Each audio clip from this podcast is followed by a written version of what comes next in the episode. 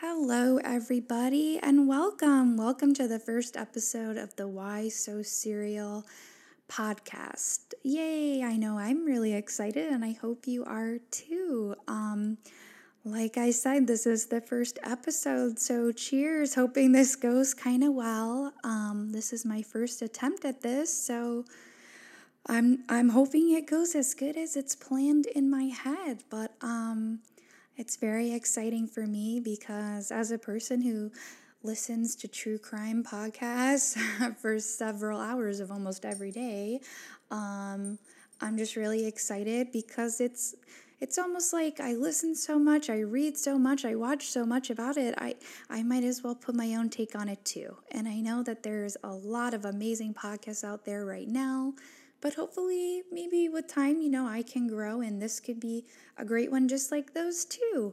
Um, so we'll have to see how it goes. But for anyone tuning in, thank you. I appreciate it. And hopefully, uh, this interests you. Um, my name's Danielle, and I'm the host of the Why So Serial podcast. Hello, it's great to meet you. And uh, you might hear my co host Lola. She is my 10 year old pit bull, and she is sassy as hell. So, um, I might edit her out, I might not, but we'll see how it goes. Uh, we'll see how it goes. So, for the first episode of the podcast, I have chosen to do the story of Amber Tuccaro. And I'm not sure if this is super well known. I know that there are some podcasts that have done it. Uh, Crime Junkie did an episode on it. Um, but it's just a case that has really weighed really heavy on my heart along the years for many, many reasons. The first being, it's just truly terrible uh, just to hear it in the facts of the case. Not that it's more terrible than any others. Obviously, murder in general is a big no no, very not good. But there are just, you know, some cases that stick with you as ones that kind of the details stay with you after years, you know. And this has just always been one of those cases for me. Um, but also, I think it's really important to talk about this case because um, the fact that the victim was an indigenous woman. And i feel like you know out of all the cases i read and hear about there's just a stigma really toward the indigenous women when it comes to justice. Um, and i just think using a platform to spread that awareness is always great. And um, you know she's a person too a mother a friend a daughter and just deserves justice. Um, so I figured this would be a great way to start the podcast, you know, with a case that's near and dear and that I feel like just doesn't get enough press. Um, a report from The Guardian reports that up to 4,000 Indigenous women are killed or missing in Canada, which is where the story takes place today. Um, while in the US, they face murder rates up to 10 times higher than the national average. Um, to me, those stats are just shocking. And again, I just really was hoping to use this platform to bring awareness to it since I don't think it's super well known. Um, but with that being said, we will jump right in. Um, and this story starts off, you know, with Amber Tuccaro. And when she was just 20 years old, she went missing. She was, you know, young, full of life, a mother. She was cared for by her friends and family. Um, and she left this world and left her, you know, very young son to grow up without a mother. And I just think it's just horrible what happened to her. She was described as a person who was loved by many, and she would go missing on August 18th. Still, more than 12 years later, more questions and answers surround this case, even to this day in 2021. So let's rewind a little bit, give you guys some context, some background information.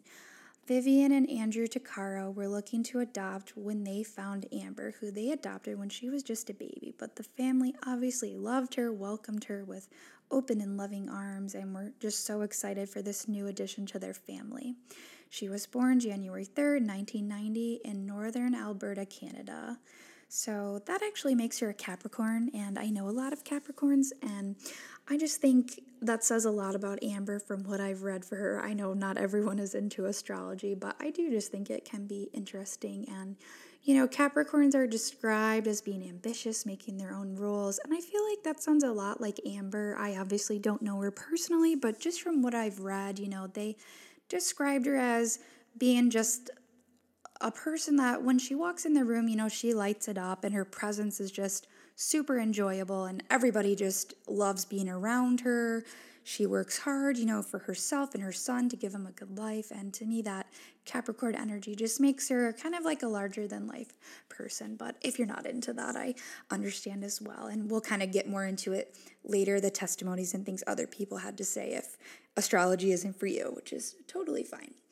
The family already had four boys when they adopted her, so obviously, being the only daughter, you know, the only girl, having four brothers, I can only imagine she was very protected. Um, I myself have a brother, and I know how that goes. So, having four brothers uh, would just be it would be a very interesting dy- dynamic to be the only girl, you know, with four brothers. I think, but a good dynamic. But, but yes, um, they were members of the Mikisew Cree First Nation and planted their roots in Fort Chipewyan.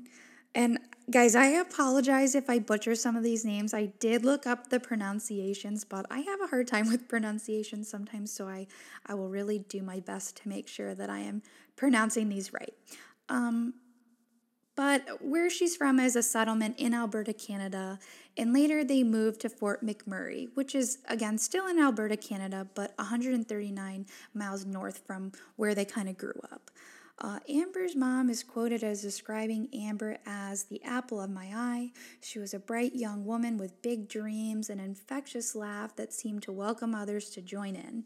She loved singing and dancing, though her mother says she wasn't very good at either, which I can really relate to because do you ever sing in the shower and just feel like you sound amazing, like Celine Dion level star status. Maybe that's just me, but I always felt like belting it in the shower and thinking, "Wow, like I could I could really do this." And then, you know, everyone hears you, "Wow, we really heard you screaming. Is everything okay up there?" So, you know, she loved to sing and dance and and I just think that shows what kind of person she is because I think it it says a lot about a person, even if they're not good at singing and dancing, that just they love to do it and they don't care whether they're good or not. And so, again, she seems like just a genuinely fun girl to be around. I think that's so rare today, which is what makes what happened to her even more tragic. Um, Amber would eventually go on to give birth to her son Jacob in 2010 and just fully embrace motherhood. She was super excited all reports say she was this amazing mother, loved her son fiercely. You know, her her main goal was to work hard, give her son a great life, you know, be independent, just take care of her and her son. Uh, she worked hard to find her own place, but I think that kind of proved difficult for her. You know, reports say she found herself staying oftentimes at Unity House, which in the area was kind of just like a place for people to go who are down on their luck, uh, you know having transitions needing resources and that this that and the other of that nature um, this often left amber moving back into her family home when she couldn't you know i guess make it work on her own and it was at unity house where she would eventually meet a woman and the two quickly became friends um, and later, this would be one of the last people to see Amber alive. Now, the name of the woman isn't public knowledge, which is why I'm going to refer to her as the friend, simply just because um, since the investigation is still ongoing, her name has not been released by the public. Um, so that is why she's being referred to as a friend. But we'll go now to August 17th, which which is closer to the timeline of when all this tragedy does occur. So on August 17th, the woman Amber had met and befriended at Unity House had stopped by the family home and she asked Amber, Hey, you know, I want to go on a trip. Let's take a flight from Fort McMurray to Edmonton, which was, um, I think, four and a half, five hours away from Fort McMurray, where Amber and her family were staying. Now, in all the reports I've read, again, it just refers to her as this woman. So I'm I'm sorry for anyone who might say, "Well, who is this woman?" Um, it's just not made public. Um, so we'll just refer to her as the friend. But you know, Amber obviously was very excited, like anyone would be. I know I love going on trips with my friends. Any trip I can do, I will just jump at like no other, especially, you know, after a year of COVID. It's like, yes, get me out, get me a trip, get me anywhere. So she was really looking forward to this trip. Um, however, you know, Amber's mom got to do what a mom's got to do and was just kind of feeling uneasy about it, unsure that, you know, typical mother intuition that I'm always hearing about in these cases. I myself am not a mother, but I get it. You know, you always hear back in the day, you know, your parents, oh, we didn't like this person. Oh, we knew they were bad news. Oh, and 99% of the time, at least in my case, um, my parents were always right. So I, I get that, you know, mothers, they, I think they do have that gut feeling intuition. And apparently, Amber's mom, Vivian, did have that. And she kind of expressed her, you know, hey, I'm a little unsure. I'm a little worried for you to go there. She she had some reservations and she let Amber know. Um, you know, as teenagers, I know Amber was more of a young adult, but as teenagers and young adults, you know, I think that it's so normal i would uh, from my own experience to just kind of brush your parents off you know at that age it's you want to do what you want to do you know, even in your early 20s, you think, well, I'm an adult. But, you know, it's not till you get older, I think, that you realize, oh, okay, maybe looking back, I thought I was an adult, but you know, some of the things I did a little questionable. Just in my case, not saying in Amber's case, but, you know, I, I get it. She was young and I think she wanted to have fun. And it's normal to just brush your parents off. You know, parents, that's what they do. They worry, they, they nag, they they care, you know. So I think she was quick to kind of just be like, you know, mom, it's going to be okay. It's no big deal. And, you know, she was just really looking forward to the trip. And I think she did what any of us would do, downplay the, you know, downplay the worries, kind of calm the mom, her mom down, you know, reassure the mom. It's just going to be for a day or two. It's going to be okay, mom, you know. Um, she planned to bring her son, and I, I think, you know, that put her mom a little bit at ease. But, you know, I'm in no way blaming her. I, I think a lot of people would have done the same thing, you know, especially someone who lives at their parents' home. And there's nothing wrong with that, of course. But, you know, being a mother, being a young adult, I can imagine, you know, the trip would be like kind of like a little a freedom, you know, a chance on your own. And I know for me at least, that's something I would have really enjoyed. So, even with her mom being a little nervous, they decide to go. Um, Amber and her son eventually made the trip. Like I said, it was just going to be a short little trip to Edmonton, a few hours away.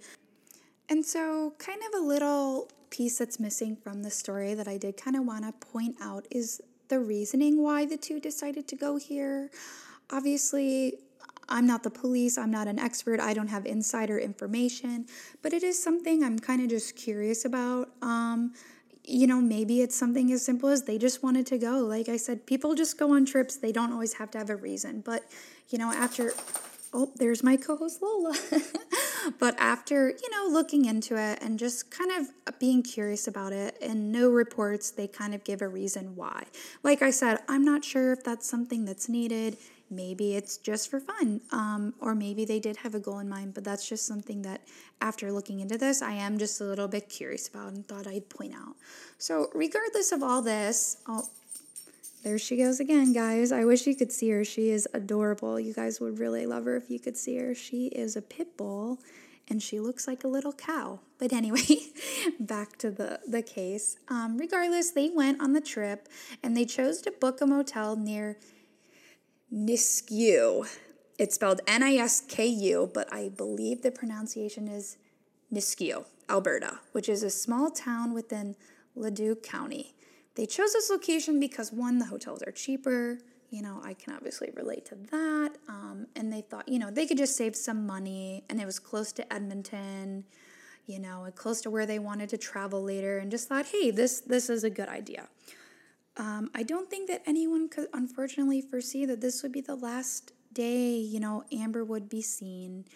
Um, sadly, on August 18th, 2010, it was reported that between 7:30 and 8:30 on August 18th, Amber left the hotel and left her son Jacob with her friend who could care for him while she entered in the city. Now, there are varying reports as to why Amber left because you know, as you may recall, I said earlier, the two did plan together to go into the city of Edmonton. It's just a short two day trip. You know, they were most likely going to go the next day, but Amber uh, went in alone on August 18th. Um, there are a couple different reports. I'm so sorry, guys. um, I'm just going to leave this in because, you know, I'm, uh, I'm more in the habit of being authentic than uh, editing all this out. So hopefully, okay, maybe if she keeps doing it, then I'm just gonna have to start over. But regardless, there are several reported reasons why she went into the city. The first is was reported in a couple artic- articles that she went to buy food. Um, a couple other reports say that she needed money for something, but I only saw that in one or two reports. I'm just mentioning it because I saw it, but I didn't see it in anything that stands out to me as being extremely factual. But the two that stood out and had a lot of evidence that I saw the most was that she went to buy food. And the second reason being that she was just very excited to visit Edmonton, and that excitement led to her, you know, wanting to go there early, not wanting to wait.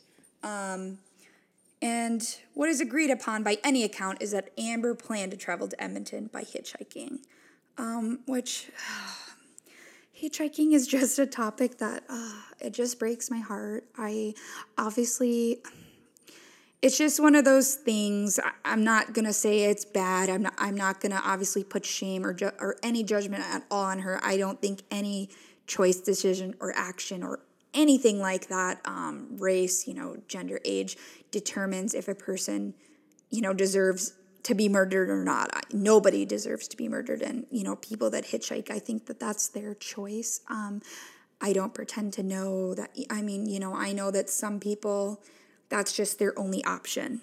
Or, you know, that's something that they want to do. And that, you know, is their choice. I just, uh, in my heart, I just also want to tell people if that is something you do choose to do, I would just really, really be careful. I myself wouldn't do that, but I, I understand the struggle for some people. I just, I don't know. It's just cases like these where you hear about the hitchhiking that just, it just breaks my heart. It just breaks my heart. Um, and so, like I said, she chose to hitchhike into Edmonton, and unfortunately, that would be the last time anyone saw or heard from Amber again. Um, and like I said, uh, it's just heartbreaking because Vivian, Amber's mother, she did report in some of the articles I read, you know, Amber has hitchhiked before, and she did express concern, you know, any mother would, worrying about her, kinds of people maybe she'd be around, you know, and she did express to her at one point, you know, if you ever are hitchhiking or have to hitchhike, pretend to be on the phone with someone. That might make it safer for you. And we'll see how that comes into play a little more later. It's almost haunting that detail that it does come into play. Um, on August 19th, so the day after Amber decided to hitchhike, she still hadn't turned up at the motel. Her friend, she's getting worried, you know, she still has her son Jacob with her, and she's probably like, well, where the heck is Amber, you know? The friend was able to reach Amber's mother. Amber's mother was immediately concerned because this is so out of character. Obviously, you know, Amber is described as a a very fierce, you know, mother. She would never just leave her son for that long of time, you know, no call, no explanation, no nothing. Something just didn't sit right. And honestly, I don't blame her. It wouldn't sit right with me either. So her mother was immediately worried. She called the Royal Canadian Mounted Police, who is also called the RCMP in Canada, um, and she called them right away. She just got this response that she just described as the start of just the start of a downward decline, you know. Um, the police had told her, you know, oh, your your daughter's probably out partying. She'll get in touch soon. And right away, she was just totally unhinged by this. I, you know, that's no, that's not my daughter's nature. That's not what she's doing. Like, you don't understand. But, you know, the police were like, no, no, like, this is what it is. And uh, they expressed she had to wait 24 hours to report Amber a missing person. Now, Quickly, I want to touch on this because I think that this is a little bit of a misconception, but it also ha- the context is a little more complicated. In a lot, a lot of cases, you know, people are told you have to wait 24 hours. That I just want to really put out there that is not always the case. Um, it really depends on the state, you know, the county, the jurisdiction, if it's an adult, if it's a child, like the circumstances that follow, you know, like, you know, what were they doing before you know like do they you know do they go long periods of time without being you know heard from like do they live off the grid you know are they in contact every day like is this unusual were they supposed to there's so many factors um you know and so i just want to put out there that it is different per state, per area. It is not always 24 hours. It's always best if you feel like something's wrong to call. You know, uh, just advocate for yourself, advocate for your family. If you really feel like something's wrong, you know, don't take no for an answer. Get people involved. I know that might be easier said than done. I've never myself been in this situation, but I just think in these situations, I just wouldn't take one person's word at face value when it comes to my loved ones. Not saying that they did or that they did anything wrong, but you know, I would just really make sure to look into that because the first 24 hours are the most important. And if someone is giving that information incorrectly, not saying in this case it was, but you know, just in general, I just think it's really good to check on that. But anyway, um, you know, I just think the people who who know the situation, who are associated with the missing, they just know more than the police, and so I just think that that that's really important. Um, you know, don't let it be brushed off, and just and just stand up for what you believe. Um, obviously, in this situation, waiting twenty four hours is not and was not ideal. Um, as a mother, you know, deeply worried, frantic, 24 hours, I can only imagine seems like eternity. Um, just seems like watching paint dry. I mean, 24 hours, I, I wouldn't even know what to do with myself. Um, she was obviously worried, totally worried because uh, she's never left her son. Nothing like this has ever happened, and she just said she she could tell in her gut that something was just terribly, terribly wrong. Um, on August 28th, about a week later in 2010, Amber is reported missing.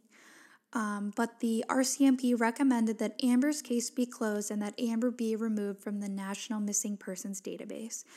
This is a move that when I was reading about, genuinely just, uh, it just gave me a feeling in the pit of my stomach like, that is not right. Um, I don't understand the logic of removing someone who, one, again, Amber had no history of leaving, no history of just up and being unreliable, you know, not being present. She's never left her son like this. You know, her mom reports she wasn't a partier. That's not her MO. This is just all totally out of character. But they just felt the narrative of that this, yes, this is what she's doing. She's fine. She's not in any harm. She's partying. She'll turn up. She's not missing.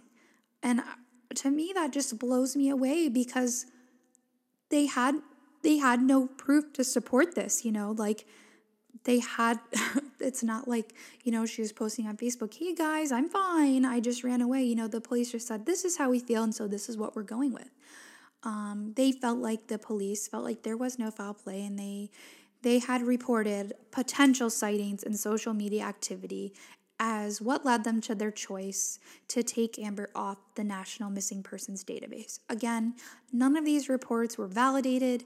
None of these reports of sightings of social media were followed up in any way, shape, or form, and that is reported on many sources. So there is no verification for any of this, and they just took it at face value and said, well, and we're going to remove her. Um, a few days later, they commented on this. The Leduc RCMP media relations officer reported to the media that there was no reason to believe Amber was in danger, and then she was swiftly removed, leaving her family feeling like, of course, what is going on? Like, this is very compromised. I'm sure they couldn't help but wonder how this affected the search for her, you know. I think, again, sadly, this is just another step in the wrong direction in this really jumbled case, you know, of this family seeking justice for Amber. It's just another another hurdle they have to overcome and and just the beginning of how they feel like they received that injustice at the hands of the police in Amber's case. Um, Vivian, of course, was a strong, strong advocate for her daughter. She did not give up, and eventually she convinced them to add Amber back to the database. But it did take a full month, and just in that time alone, I mean, you know, that time is wasted. People could have seen something, maybe. I mean, who knows, but we'll never know now because she wasn't on there, obviously. Um, and again, her family just felt like this was time wasted where they could have been spent looking for Amber. Later, the family takes, you know, what's was just another terrible blow, and they come to find out that Amber's belongings from the trip have been destroyed. Um, the family had learned recently that, you know, Amber and her friend and her son were staying at a hotel. She obviously left belongings there, and then the police got all of them. They were left for months unprocessed, and then when she was removed from the National Persons Database, they were destroyed. All this done without contacting the family, contacting the parents without their knowledge, without their consent, without their involvement, which again, is just terrible. per, like ethically and like personally, like I just can't imagine like I'm looking for someone, I've lost them, they have things in the police's possession and and they don't even ask, do you want these things back? I mean, I mean, geez, you know, I I just it's so hard to hear. It's just so hard to hear. And again, the family is just left wondering like how has this compromised the investigation? Were there any clues? Could what have been in there help shed light on what happened or where Amber is or what's going on, you know, give them any answers. I mean, a family, you know, they're just left waiting with these questions. It's like a wound just left open. They have no closure at this point, you know. It's it's just all questions, no answers. And sadly, you know, because that evidence was destroyed, I, I don't I don't know if we'd ever know. And I'm sure that must just it must be a terrible like gut wrenching feeling to just wonder about things that you can't know, you know, and it's just really hard to hear. So even after all the all these things we hear that they're doing wrong, you know, they're destroying the evidence, taking her down, they're dismissing the family, you know.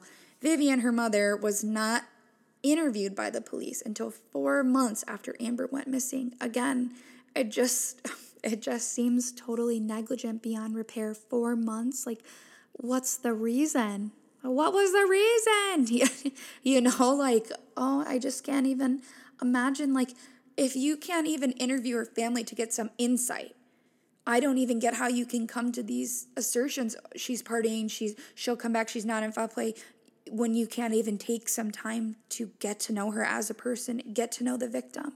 It just seems to me like this is totally like I mean, to be quite honest, it just gives off the vibe we don't care. I mean, because if you I just don't know how how you could make assumptions about a person you've just never met. 4 months, I just think that's that's so long, especially for this poor family.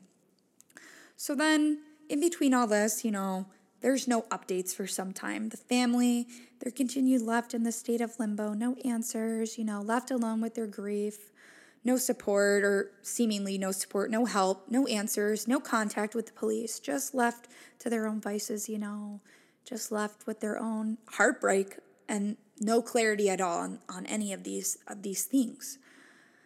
Um, in October of 2010, Amber was one of the women who were honored in the Edmonton Sisters in Spirit Stolen Sisters Awareness March, which is a, a cause, like a grassroots organization, I believe, that works to protest the violence Indigenous women face um, so this gained like a little traction. This definitely brought to light some of the case's details and definitely kind of garnered that uh, like public questioning, you know, kind of like what's going on with this? Like people are getting more involved. Um, but the case, like, unfortunately, continues to stay cold. Um, and even today, like as I'm reporting this, you know, there is just sadly not a lot of information on this case. And again, to go on a little tangent, I think that's why this case, there's not a lot, like a lot of people haven't heard of it. It's just weirdly one of those cases, there's just not a lot of reports, information, you know, and so the case, you know, inevitably goes cold um, and has been for some time at this point in the timeline. Um, there's been no details released. Everyone is, again, still left in the dark. Um, the description of the vehicle Amber is seen getting into that night is not released to the public to this day in 2021. It still hasn't. Um, I think that's very interesting. I I get it. Like I said, I'm not a police officer. I don't work in, in that field at all. I'm just, you know, a person very interested in true crime. Um, I know that I don't know the facts. I don't pretend to know the policies, you know, the stru- I don't know what it's like to be a detective, a police officer in law enforcement. Um, I know that sometimes information can't be released. I know sometimes that is strategic. You know, sometimes they don't release that for a reason. I think that's important if they have a, you know, a, um, what's a hint or like a lead on someone. You know, releasing that could put that at risk. I I totally understand that.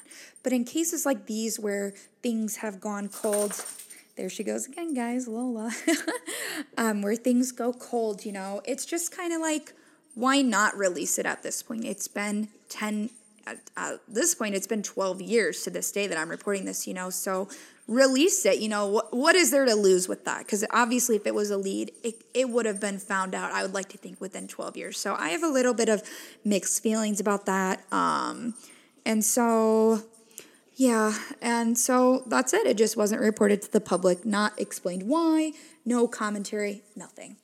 So, again, a, a, year later in 2011, the Stolen Sisters Awareness Organization again hosted an event to spread and raise awareness. And this time it was titled the Amber Alyssa Tuccaro Walk. Um, again, just like the other um, march for the Indigenous women, this again really was great. It really kind of catapulted the case into raising awareness, not just solely about Amber's case, but other Indigenous women as well, and Indigenous women in general, the, the struggles they face, again, when it comes to justice and just spreading that awareness. Um, and then again, you know, this was great. It brought awareness, but no new leads, nothing. So finally, in 2012, that's when we really get some information and a big break in this case, seemingly. Um, the RCMP releases a one minute clip of what they describe as a 17 minute phone call that Amber had with her brother the night she disappeared. They were able to obtain this phone call due to the fact that Amber's brother had been incarcerated at the time and they were recording all the phone calls because of this. Um, so they were able to obtain that phone call, and it uh, it was released that the police had this in their possession for a year before releasing it to the public, which again I, I a little bit understand it maybe, but I do still have some questions. You know, you're sitting on this cold case. It's almost like, what do you have to lose? You know, this seems like a big piece of information, a voice, you know, a recording that someone could listen to and really hone in on, hey, I think I know that voice. So a year to me seems like a, a little bit of a long time. Again, I don't know their reasons. Um, but in 2012, it was released, so we do have that. Um, they never publicly said their reasons for waiting, so again, we're left a little bit in the dark. But this recording was shared in hopes of gaining new leads.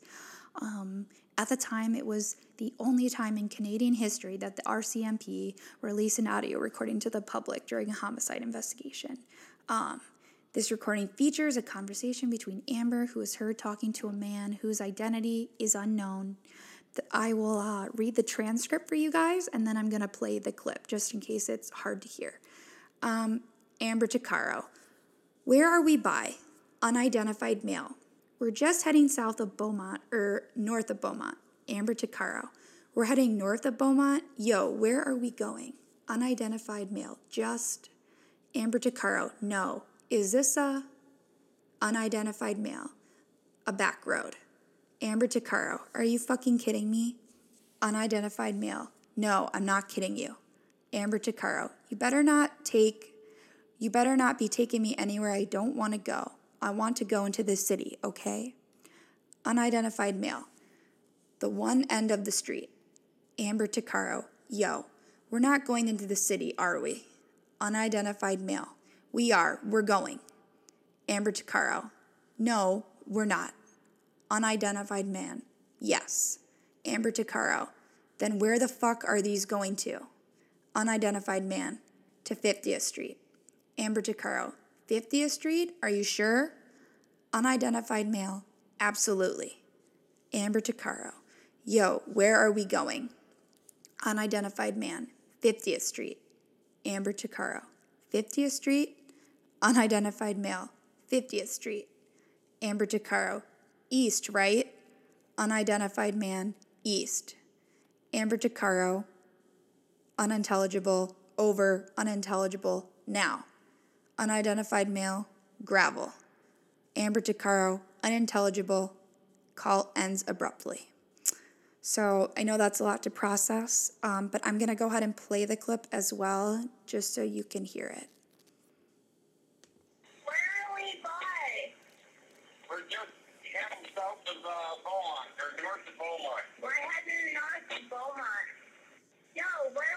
doing? No, this is Are you kidding me? You better not take. You better not take me anywhere I don't want to go. I want to go into the city. Jeez.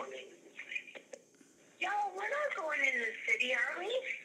No, we're not. Then where the is roads going to? 50th Street. 50th Street. Are you sure? Absolutely. No, where are we going? 50th Street. 50th Street? 50th Street. East, right? East. Over town. Problem. Problem.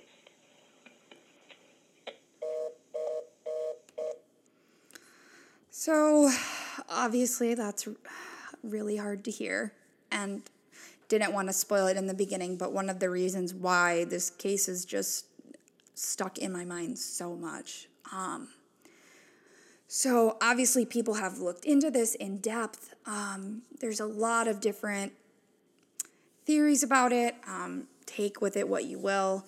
I know on you know the Reddit Unsolved Mysteries, which by no way is a reliable source, but you know lots of people claim they hear two men.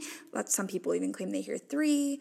Uh, that has never been stated by the police. That has never been reported, but just something to think about. There there is a lot of interesting kind of theories on that page, um, things like that. Um, but what can be agreed on, you know, is most likely that is the last person who saw Amber and could be the person who caused Amber harm. So police obviously re- released this in hopes that someone would recognize the voice, come forward, and help identify this man.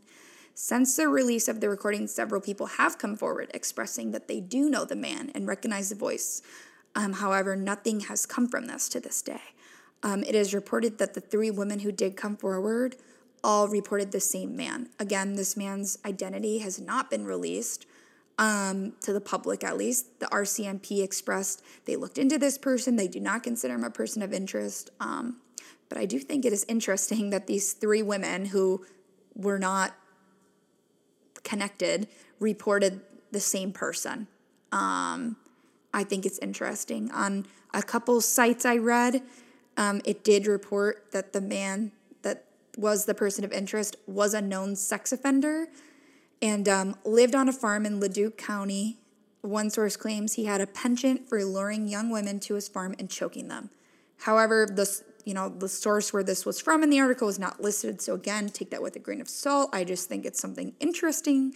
Could be just gossip and rumor, but if not, it's, it's curious and interesting, and you know could be important to the case. But like I said, because this case is just so kept in the dark, some of this stuff it's it's hard to say what the truth is and what is not in some ways, you know?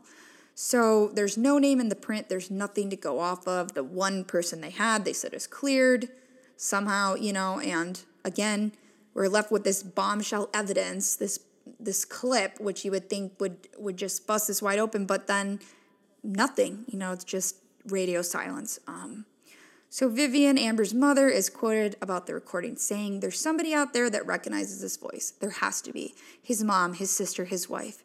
And they're not coming forward. Do they not have a conscience?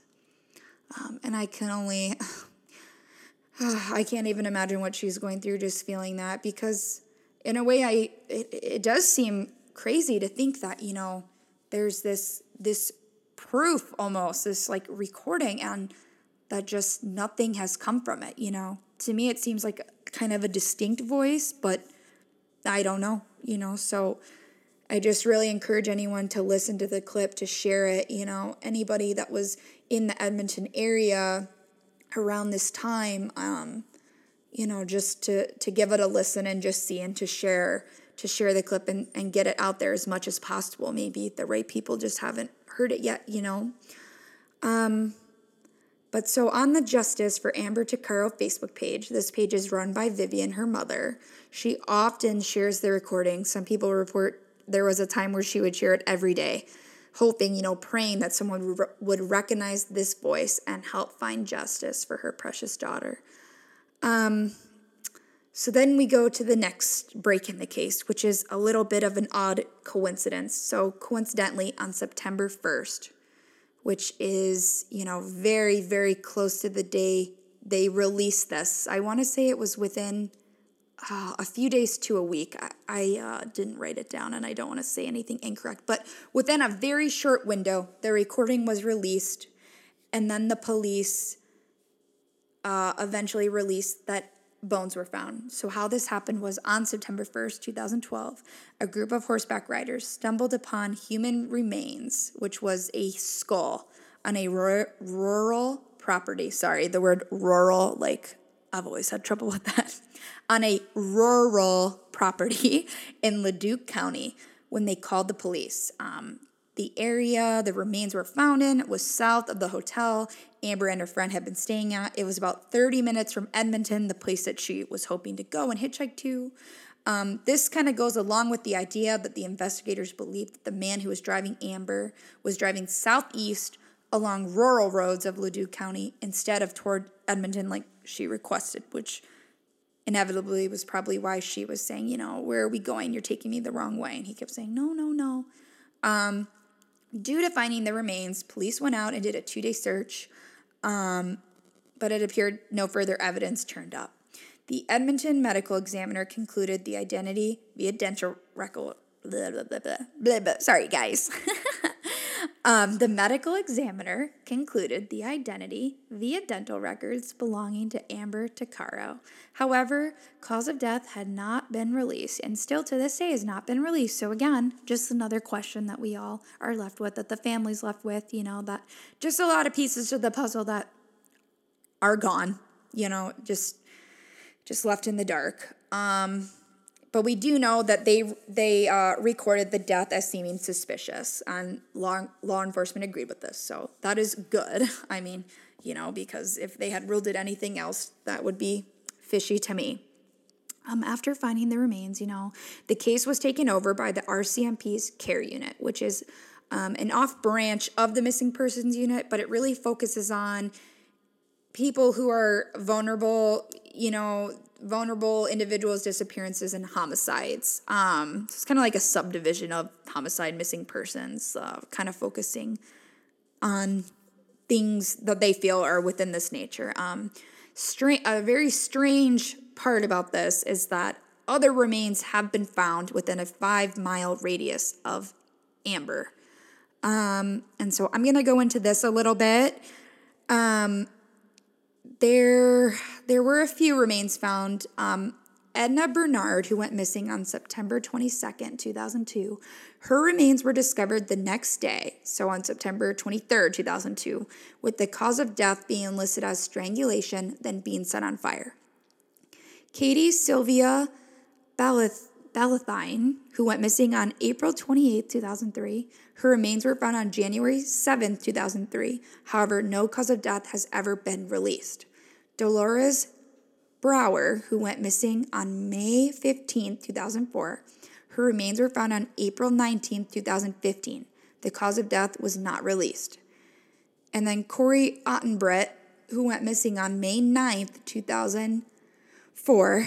Her remains were found April 19, 2005. Again, the cause of death has not been released. So, again, these four women have been found within a five mile radius of Amber that seems like a very short period of time. You know, I think people ha- will have varying ideas about this. You know, um, most of them, the cause of death has not been released. Amber's, you know, Katie, Delores, and Corrie. Edna, the woman found in the same area, it said her cause of death was strangulation, then set on fire. You know, who knows? Maybe that was if if we are kind of leaning toward a serial killer theme, maybe she was the first. You know, the MO change does happen. I know it's rare, but you know, maybe who who knows in that in that sense. But to me personally, finding that many bodies in a five mile radius seems it seems intentional. It's almost like list the long eye, long eye, the long eye. I'm sorry, guys. It's a Friday, but I have Monday brain. Um, and you know, I thought about editing some of this out, but then I just thought, you know, I don't know. Just doesn't seem like my style. So, so yeah, so hopefully you'll embrace me, my podcast, and all my flaws and my grammatical errors. But um, finding those bodies within a five mile radius just seems like a reach, kind of like the Long Island serial killer, um, you know, where all the bodies were found so close together. I mean, there are such thing as coincidences, but five times to me that just screams intentional. Um, some people might agree, some people might not, but that's at least my personal opinion. Um, it is worth noting that there are 20 unsolved homicides that have occurred since 1983 in and around Edmonton, um, which is a lot. They are all women, and they are all women who belong to the First Nations communities. So, again, these are all women who are Indigenous. So, 20 unsolved homicides in that span is a lot. They're all unsolved. I this is a high high number and I just can't get over that and it, it makes me wonder, you know, is there a serial killer? Is there something more going on? That's a high high high amount of number. They're all in the same demographic. To me that's just very interesting. Um, so that is eventually why the care division that we talked about earlier that took over Amber's case was created by the RCMP um, because of the high number. So, like I said, they were all Indigenous women. They had all been hitchhiking. Again, Amber had been hitchhiking. So, that's an interesting parallel. Um, due to this, one obviously wonders is this the work of a serial killer? Um, I think that's rightfully so. It seems to point that way, especially with the causes of death not being released. It leaves, like I said, a lot of, of questions, no answers. Um, in 2005, the RCMP even expressed that they felt like these kills were likely linked to a serial killer. And again, that person was never identified, never caught, you know, nothing followed up with that. So the behavioral science department even went as far as to do a profile in 2005 because of this in hopes of catching this person. Um, and so I would like to read a little bit of that for you guys just to help you shed some light on this and the situation. So the CBC reports RCMP Constable Tamara Bellamy stating, we are confident somebody out there has information that will help us solve these crimes. The person responsible for these homicides is going to be somebody's neighbor. He's going to be somebody's brother. He will likely not look like the monster that he is. We will the monster that we see in movies. He will blend into society, perhaps never having any, any interaction with police. This is why we need the public's help. The profile develops reads as followed. The killer is believed to contain the following traits, which include drives a truck, van, or SUV, is comfortable driving in rural areas. Vehicle is reliable and likely has significant amount of mileage, may be used for work outdoors. Suspect may hunt, fish, camp, or participate in outdoor activities. Likely has a past or present connection to Edmonton, including Leduc. He may have lived or worked in the area, have family or friends here. Periodically clean the vehicle from the inside and outside, which might not seem suspicious. And so that is the profile that they came up with. When I read that, I kind of thought, oh boy, that's a little vague. Um, maybe for other people that seems that seems like a lot, but for me, I just think, huh, you know, drives a truck or van. Lots of people drive trucks. I mean, I guess that narrows it down, but you know, vehicle has a lot of mileage. Oh, I know my, my car has a lot of mileage, you know, hunting, fishing. Again, I live in the US, I don't live in Canada. I don't know if in this area that's particular particularly popular, but I know at least I live in Michigan and a lot of people here hunt, fish, camp, so that to me wouldn't outright stand out. You know, I, I would say three out of four of my friends enjoy those activities. So to me, this doesn't stand out. Um, but you know, maybe maybe if someone hears this and they they connect all this together, that might open up some things for them. Um, so again, that can be found online if you want more information on that. But um, with all this out there, you know, it's it's over the years it just seems like this has kind of taken on a new life you know multiple unsolved murders the the women found within a five mile radius the 20 unsolved homicides they're all indigenous they're all hitchhiking. They feel like they have a serial killer you know but no leads no leads even though this dates back to 2005 and now fast forward to 2013 still in the same boat you know no new information. It just breaks my heart. It's really it's really hard to hear honestly that just all these women, even if they hypothetically weren't related. Just it's all just so unknown. It's just heartbreaking. So the RCMP put up two billboards in 2013 near where Amber's remains were found, um, and they placed them in hopes that you know people would see them to raise awareness, ask for tips, get leads.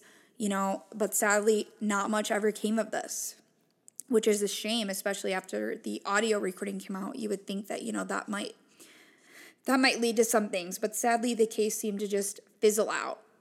and so then in 2014, Vivian, Amber's mother, filed a complaint against RCMP, which had a lot of issues cited. You know, she she states that they downplayed her disappearance. You know, if, if you can remember, they said, "Oh, she's just partying; she'll be fine." Well, obviously not. You know, now that we found remains, she wasn't partying. She's not fine. You know, you guys are wrong. So rightfully so, I'd bring that up also. You know, um, she so she cited the downplaying of the disappearance. You know, the destruct, destruction of possible evidence that could have led to answers. Um, you know, the mishandling of the case.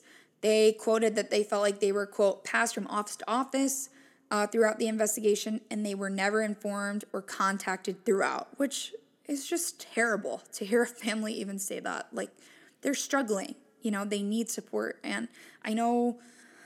I know people right now in 2021 have mixed views of the police. Um, I don't like to get into stuff like that, but you know, I believe with anything, there are just good and bad people. There are people who care and people who don't. There are people who do their job and people who don't. I would love to believe and hope that there are people in the police force, you know, in, in these fields that care.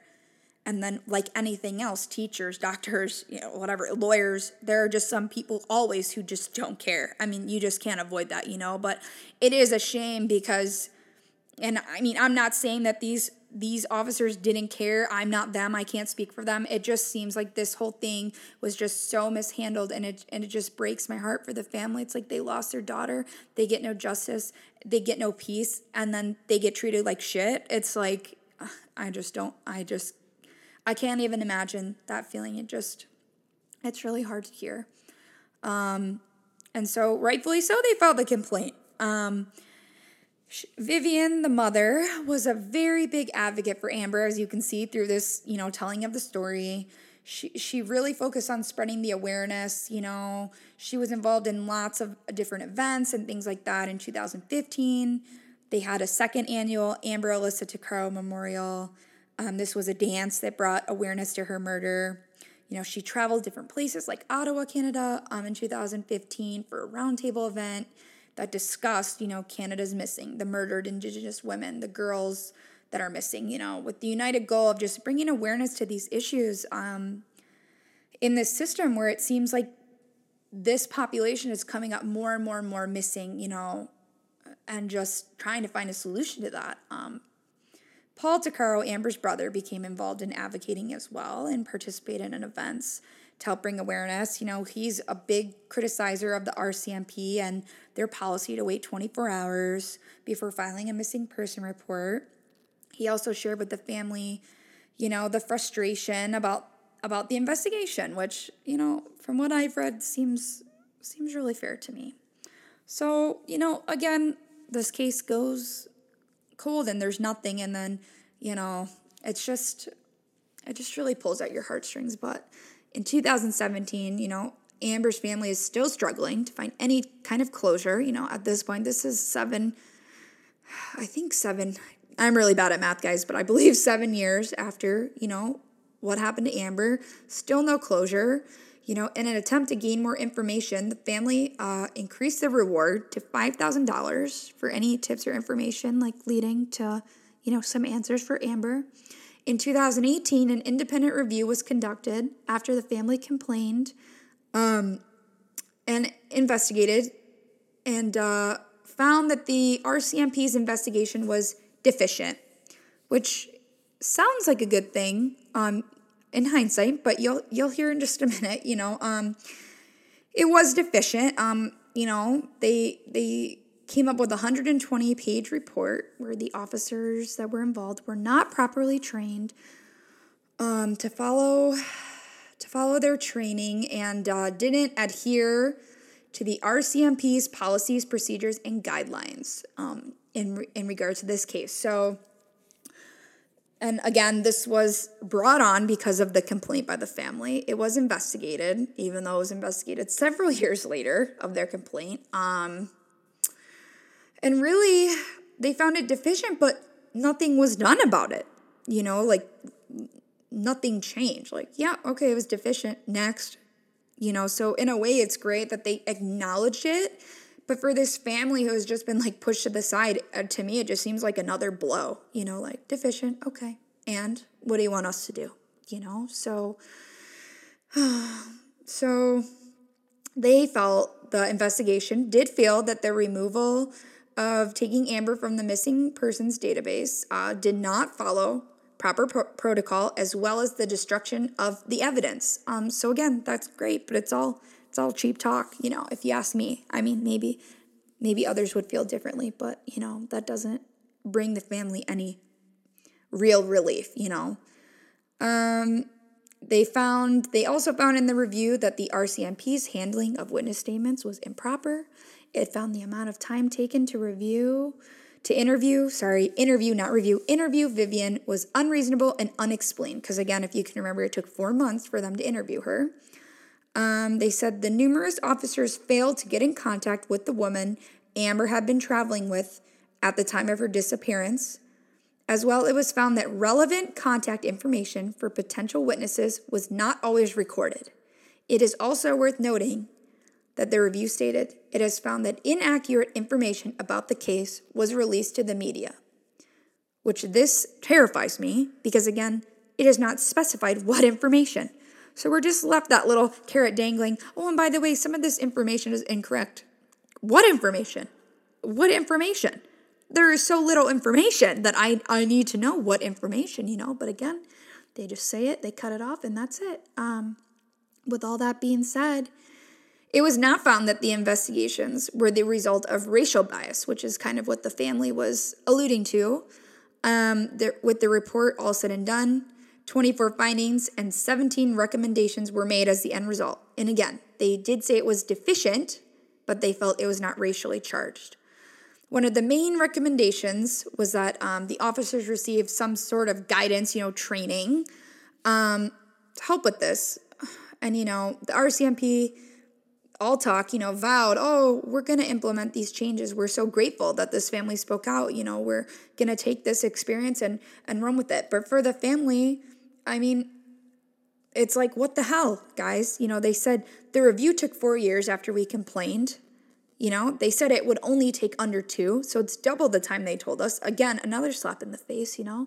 They share that, you know, they feel no sense of relief, like vindication, like nothing. They have no closure. They don't know who killed Amber, you know, and that's all they want, you know, and they have they have uh, they have not publicly publicly released the full report. You know, they only released a few details um, in an effort to help. You know, but it just it just all seems so convoluted. I I just again I know I've said it so much, but I just can't even imagine what this family feels to lose someone is already probably one of the most terrible things to go through and then just no closure, no justice, being disrespected for years and years and years. It's it's just like ripping the band-aid off over and over again and it just it's really terrible to for me to even read this, which is why I wanted to share this with everyone you know too, but the RCMP issued issued.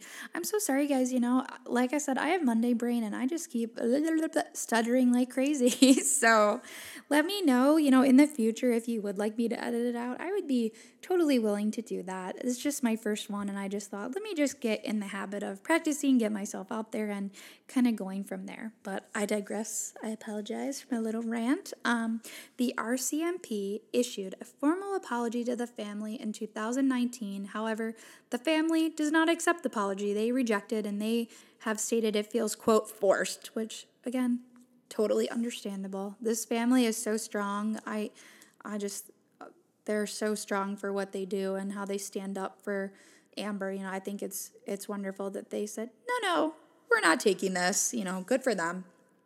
Um, in 2019, the family filed paperwork to exhume Amber's remains. Basically, with everything that happened in the past, they just don't trust the RCMP. Um, and they said they hope to test the bones and make sure that it is Amber, which again is like, whoa, there must be some things that even we don't know about, you know, for this family. Even the things I've heard about, I guess, is reason enough, but I help but wonder is there even more that we just, the public, don't know about that causes family to do this? That they feel that the bones that they found might not be Amber's? Which is interesting. So that was in 2019, two years ago. So nothing else has been recorded about that. So I'm not sure. It doesn't appear that there's any new developments. Maybe it hasn't taken place yet, um, but that is kind of just left up in the air. Um, they did state that they plan to use Jacob Amber's son DNA um, to confirm or deny if it's Amber's. They just had some questions they stated kind of about the dental records and quote how fast the identification was made. They found a little suspicious.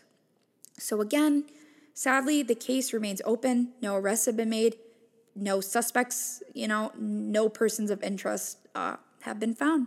So it's just left a, a big, big mystery, honestly. And Amber is survived, you know, by her mother, Vivian, her son Jacob, and her brothers. Unfortunately, Amber's father passed away in 2014, which just breaks my heart because he never got to see or hear justice, you know, for his daughter. Um, Vivian's mother keeps Amber's story alive through the Facebook page, uh, Justice for Amber Tuccaro, where she posts quite often.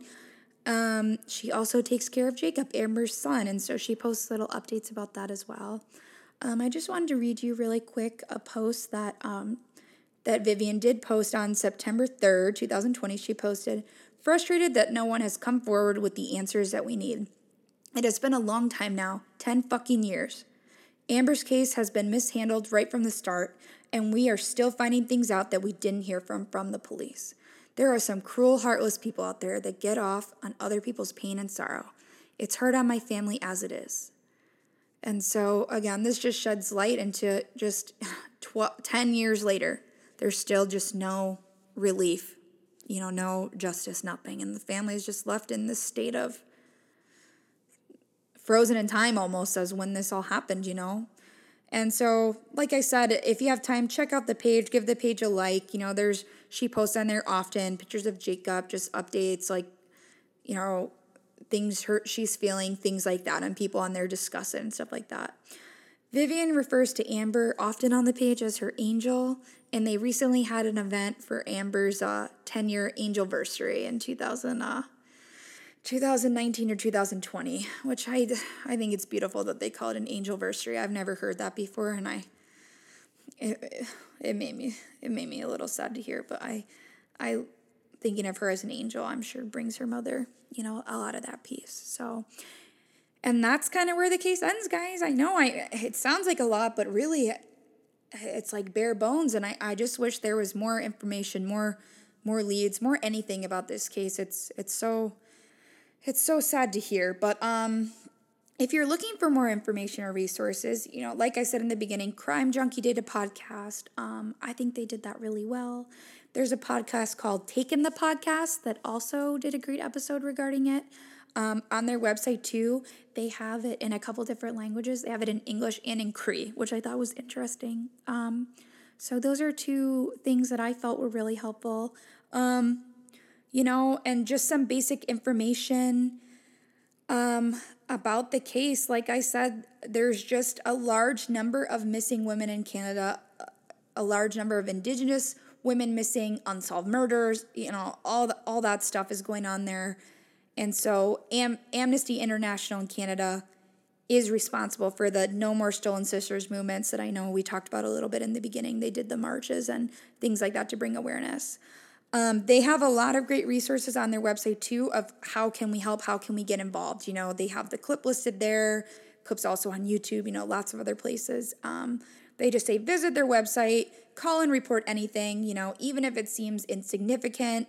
If you feel like it applies to the case, let the investigators do their job. You know, I know it's hard not to, but, you know, it's not our job to investigate, it's theirs. So I don't blame people for doing that, but, you know, just give it. And if it's nothing, it's nothing. But if it's something, it's something, you know, and that could really break this wide open. I think that's really what everyone needs. They also have other ways on there that you can help this cause if you feel so inclined. Um, you can visit the Justice for Amber Tuccaro page. Um, like I said, her mother posts things, show the support there. The Leduc Department of the RCMP is currently asking those with information regarding Amber's murder to contact them. They have shared her description in hopes it'll jog, you know, someone's memory if they saw her, if they saw this unknown man, this vehicle, things like that at the time of the disappearance. She was 5'6 and weighed approximately 144 pounds. She has black hair and blonde streaks, and her eyes were brown. She is believed to have been wearing a purple bench hoodie.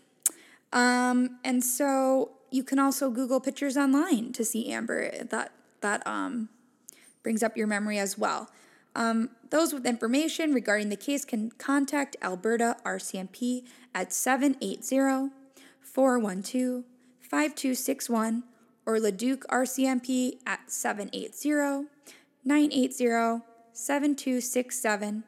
Tips can also be called into Project KARE at 1 877 412 5273 or submitted anonymously via Crime Stoppers at 1 800 222 8477. Well, guys, I want to thank you so much to those who did listen, who joined me today.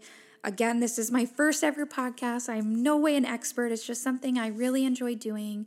Hopefully, I did this story justice. You know, um, I really spent a lot of time making sure the information is correct, accurate, things like that, fact checking. Um, but I just appreciate anyone who did give it a listen. Um, thank you for joining me, and hopefully, you can follow me on this journey and see me progress as I do many more. So, Feel free to uh, follow us on our social medias.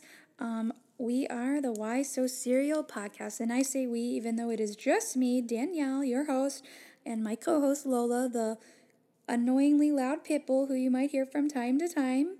Um, you can follow us on Instagram at why So Serial podcast. And again, the serial is not like the cereal you eat, it's the serial with an S, like serial killer. Ha ha ha. I know, a real knee slapper, but Why So Serial podcast. You can send us a Gmail at Why So Serial M podcast at gmail.com. The M is in murder. Um, you can also send us a tweet if you feel like it. That would be just great at Why So Serial Pod. And we are working on a Facebook page. Um, and so once we have that up and going, we will let you know. We also have a Patreon. Um, and its name escapes me right now, but I believe it's just Why So Serial Podcast as well. Um, so if you feel so inclined, I know we're just getting started, but maybe as we progress, you know, you'll feel like, oh, this is something that that I I want to invest in or help with or or even just follow. You know, money is by no means needed at all. Just your support, your feedback um, would help me just so so so much. So don't feel like you in any way have to do that. I'm I just know a lot of podcasts have it, so I'm just kind of putting it out there. So again, that's why so serial podcast. Uh, and thank you for listening, guys. And if you do uh, give this a listen. You know, feel free to comment on any of those socials. Give us some some suggestions of what you want to see next. And uh, thank you for listening. Until next time.